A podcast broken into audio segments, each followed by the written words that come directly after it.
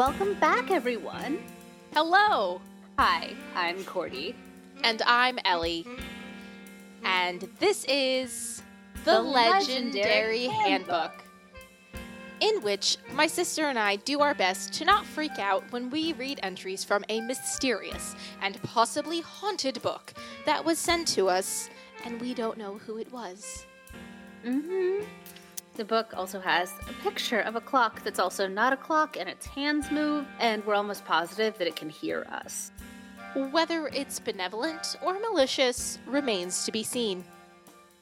Though recently it did lead us into a witch's woods, and she got really mad at us. She said she knew we were there by accident. I know, but still, I have never been so scared in my life. What about the time Ronald McDonald was at Maggie Sullivan's birthday party? In my defense, he did not look like Ronald McDonald. Who draws their clown makeup with that many pointy shapes? John Wayne fucking Gacy? Six year old me was not having it. You you straight up punched the dude in the nuts, and it's one of my very first memories. Fiona didn't raise a damsel in distress, okay? Uh, don't be polite to men who creep you out. Don't be polite to men who creep you out. Your comfort is essential, and his feelings aren't special. so don't be polite to men who creep you out. oh, that was so Cordy. We need we need rehearsal. That was so bad. We do. Oh, but that is some solid advice from Fiona that helped me well into my 20s. it is a good thing that both of us are attracted to more than just men. Oh, could you imagine only being attracted to men? I don't know what I'd do with myself. I know. And yet, and yet, they find some way to butt into our business. I told you about the time I was on a date with Riley and some guy had tried to hit on them while I had my hand on their waist. Or when I was out with Angela and she and I were holding hands, and some man said, Can I join? and I wanted to throw up. Oh, Ugh, I ugh, did ugh. I I did throw up on a man once. Not one of my proudest moments, but I have absolutely no regrets. How is Angela, by the way? Um, she's as fine as she can be right now. She said England is in another lockdown, but she has plenty of books. I miss her. Oh, well, for reference for the listeners, Angela is the love of my sister's life. Who had to move back to England for school and family reasons, but was supposed to come back here this year, but pandemic time. Angela, if you are listening, you are sorely missed here in the Shaughnessy household, and we are also very jealous of England getting the vaccine first. Yes. And you probably still won't be allowed back here because we don't have it yet. Sorry. Anyway, anyway, enough about my sad sapphic love life. Let's get back to the book. Uh, okay. Let's see. Uh, the time is 2:18 p.m. Eastern Standard Time. And the book time is Oh, um these look like constellations. Hold on. Uh I think that's Leo and the other hand is pointing to Sagittarius. And the second hand. Oh, look. Look it Is that Aries? So it's the fire signs. Oh, oh, and there's a number. 162. Let's mark it. Uh, for those that might need a refresher, the clock hands within the book move almost every single time we open the book, and we have been documenting where the hands are pointing to see if there might be a pattern. So far, we just have more questions than we have answers. Such is the nature of this book. It's very true. Okay, it's my turn to pick this week. Although we had an irregular kind of reading last week. Yes. Last week, we discovered the book can indeed hear us and knows that we accidentally trespassed in a witch's woods, and there was a fresh entry that was way too specific not to be directed at us. But I don't mind. Cordy, if you want to pick, you pick. Okay, okay. So let's see. How high is too high? Tower construction and dragon proofing. Page 733. The madness the poets call love. Page 888. Oh. And uh, when you find yourself as a bird, the do's and don'ts. Page 53. Well, come on. You know now that I'm thinking about Angela, I want to read the love one. Oh, yeah. Let's read the love one and cry. I'm not touch starved or anything. Hand me the book, please.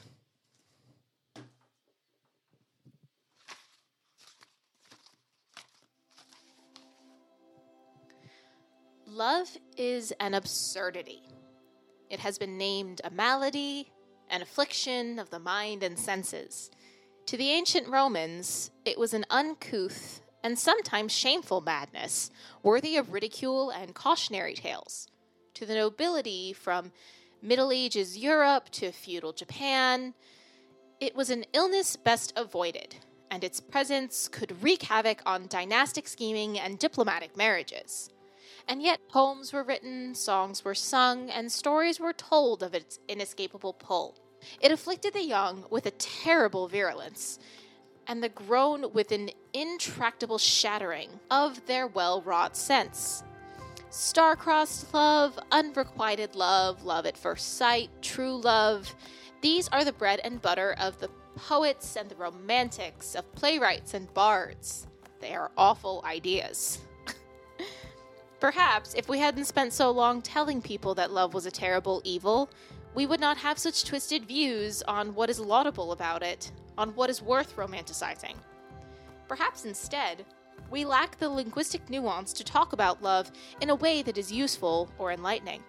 Perhaps out of fear of it, through many ages and many cultures, has caused us to bury it, and its many permutations have calcified into a terrible and rotten whole. In the ancient Greek language, it famously has many different words to describe love, from agape, benevolent, charitable love, the feeling one has for one's children or spouse, to eros, intimate love, or sexual attraction, or according to Plato, the appreciation of another's beauty or the awe of beauty in general. The author is familiar with the ancient Greek words for love. Did you know they had six different words for different kinds of love? I knew that there was more than one, but I had no idea that there were that many. Yeah, there are six. There's philia, which translates to affection, regard, friendship. Uh, it was developed by Aristotle. It's best known to describe loyalty and affections friends feel toward one another. That's beautiful. And there's also storge, which is the empathetic love that parents have specifically for their children. It's similar to agape, but it's usually used exclusively to describe familial relationships. Mm, mhm. Um, agape being the uh, higher pure love. oh, like like idea. a religion, like how they used to say in church yeah, or yeah, yeah, whatever. yeah, Yeah. You see, there's a lot of agape in church stuff. Mhm. Um, and then there's uh, which has the same roots as philia, but has to do Mhm. with self love and one's own happiness. Uh, the last is xenia, which refers to the ancient Greek concept of hospitality. Think Mm. taking care of your neighbor, but like Mhm. times 10. Xenia was actually very sacred to the Greeks, so much so that if you showed up at the doorstep of a king and asked for lodging among him, he, by law of Xenia, had to give you food and shelter and the provisions that you needed. Xenia, I remember. Paris technically violated Xenia when he, quote unquote, abducted Helen. I say that with quotations because there are many iterations of the Iliad where Helen went willingly. I also just really like the idea of Helen making her own choice. But she also could have not made the choice. Who knows, really? But I do like the idea of her making the choice and causing a, a war that lasted 10 years. Yes. The face that launched a thousand ships. All of the Greeks rallying to fight with Menelaus were moved by Storge. They all had sworn that they would fight for whoever Helen chose to marry when she picked Menelaus. Oh, I love ancient Greek mythology. You're preaching to the choir. I literally have a degree in this stuff. all right, shall we get back to the entry? Uh, yeah, I suppose we really should. okay. Uh, where was I? Oh, yes. Greek words for love. But even in its earliest permutations in Germanic languages and before, the word love means care, joy, desire, and to hold dear, and to, well, love. It means all of these things, and yet in the end, it remains an impenetrable monolith.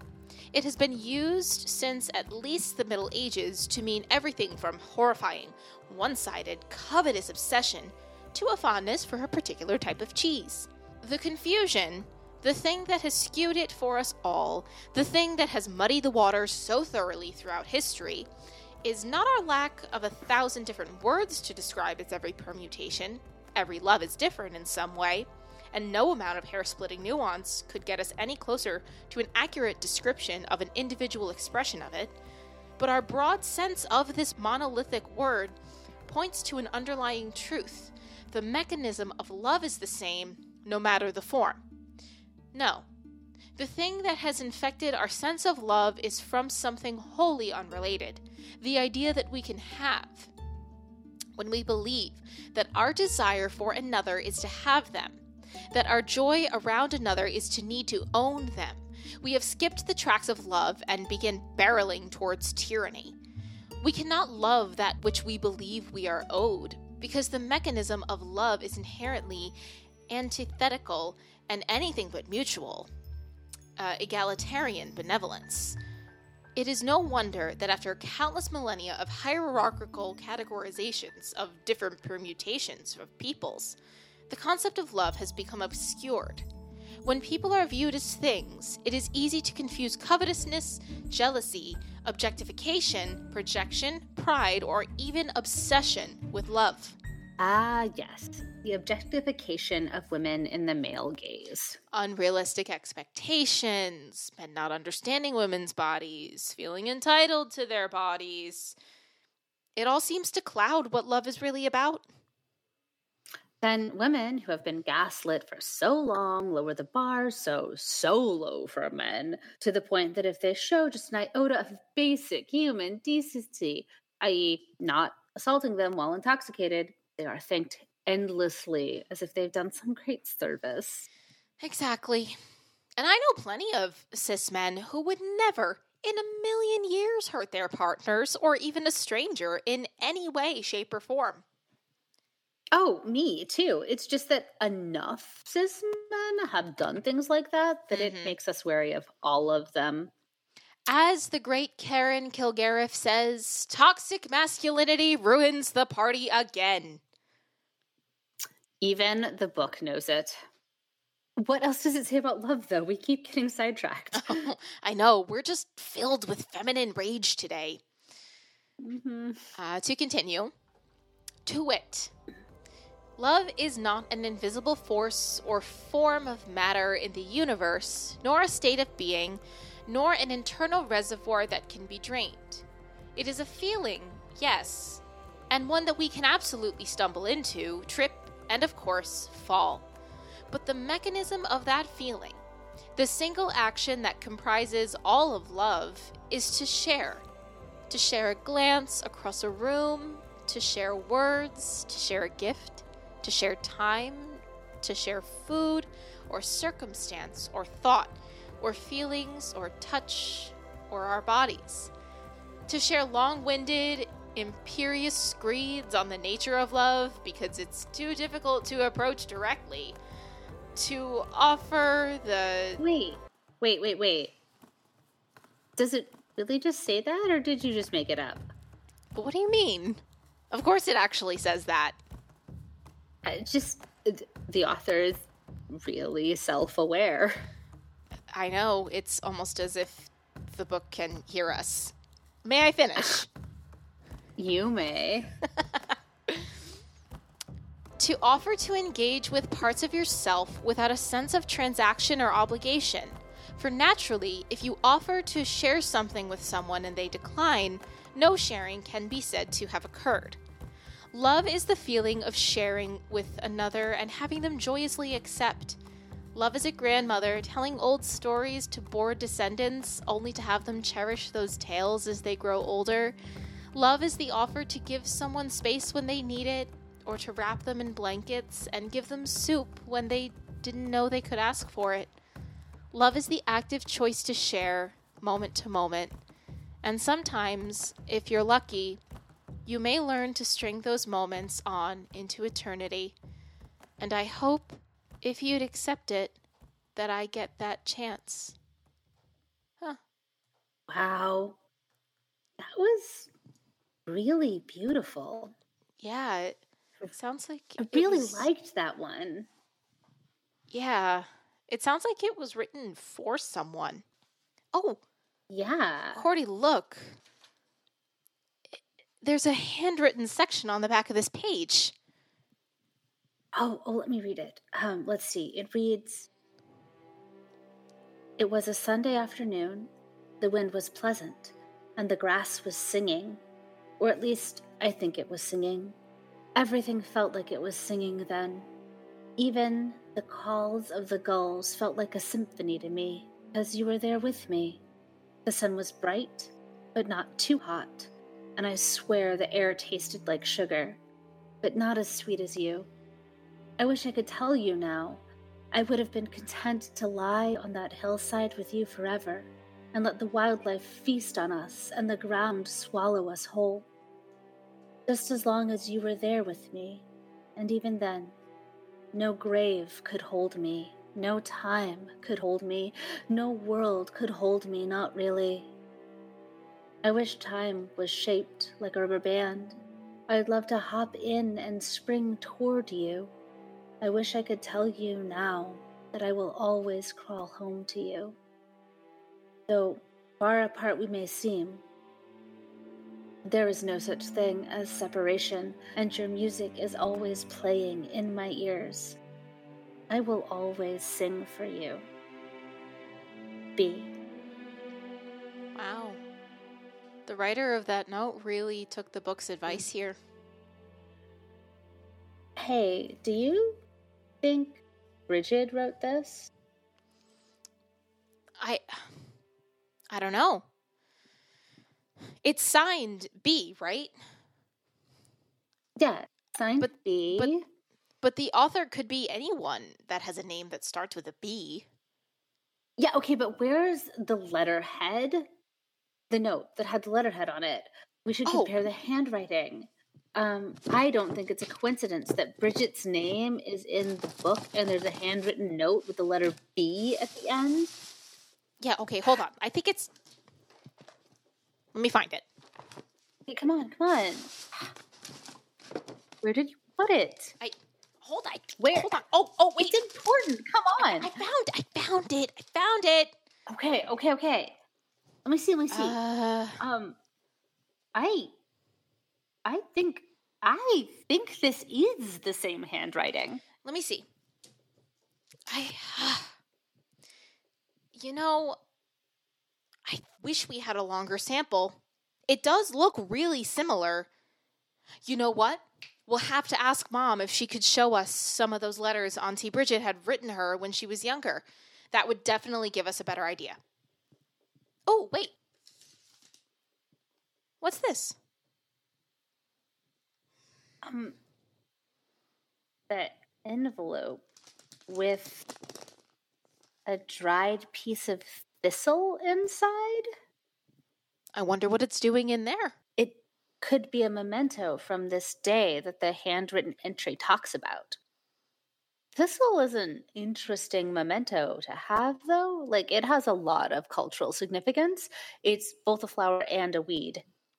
Oh, she has the range, darling. hmm One of my favorite facts about it comes from the French lore uh, that it is a weapon against those who may mean you harm. It is often referred to as flower of the sun or the herb of witches. And they believed that it not only could look into the sun, but proudly stood to face the light. It's also associated with protection from evil and can be used in warding spells and protection spells by witches. Protective and brave, so versatile. I really like the idea that this could be significant to our Auntie Bridget. Maybe, given the protective flower, that she's trying to protect us. I mean, whoever this entry was about was clearly loved by her a great deal. Gosh, I wonder who this is. Okay, okay, but we don't know for sure if this is something Auntie Bridget wrote, but I do really love it too. Do you think we should put it out by the door so it protects us here? Mm, maybe let's keep it in the book and look into getting a thistle bundle to put by the door. Like, I love the idea of having it around, but this one seems very special, and I mm, don't want to mm-hmm. take it away from the book. Oh, definitely. You're right. You're right. Well, listeners, let us know what your favorite flowers are, or if you have any cool stories about thistle. Uh, we'll be back next week with another entry and hopefully no haunted stories and we will try our best to stay out of the woods. Goodbye.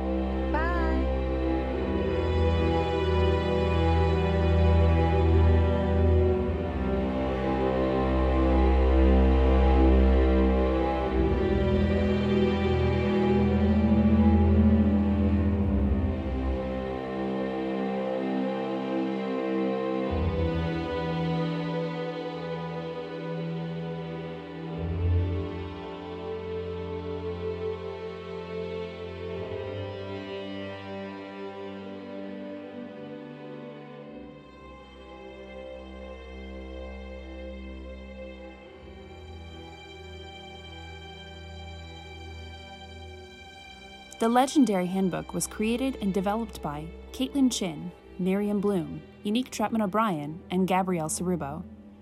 It was written by Gabrielle Cerubo, Unique Trapman O'Brien, Jen Kowitz, Gregory D.A. McDonald, and Z Hope Simon. It was produced by Caitlin Chin and Cirque Nui. Edited by Alex Santulo, Caitlin Chin, and Gabrielle Cerubo.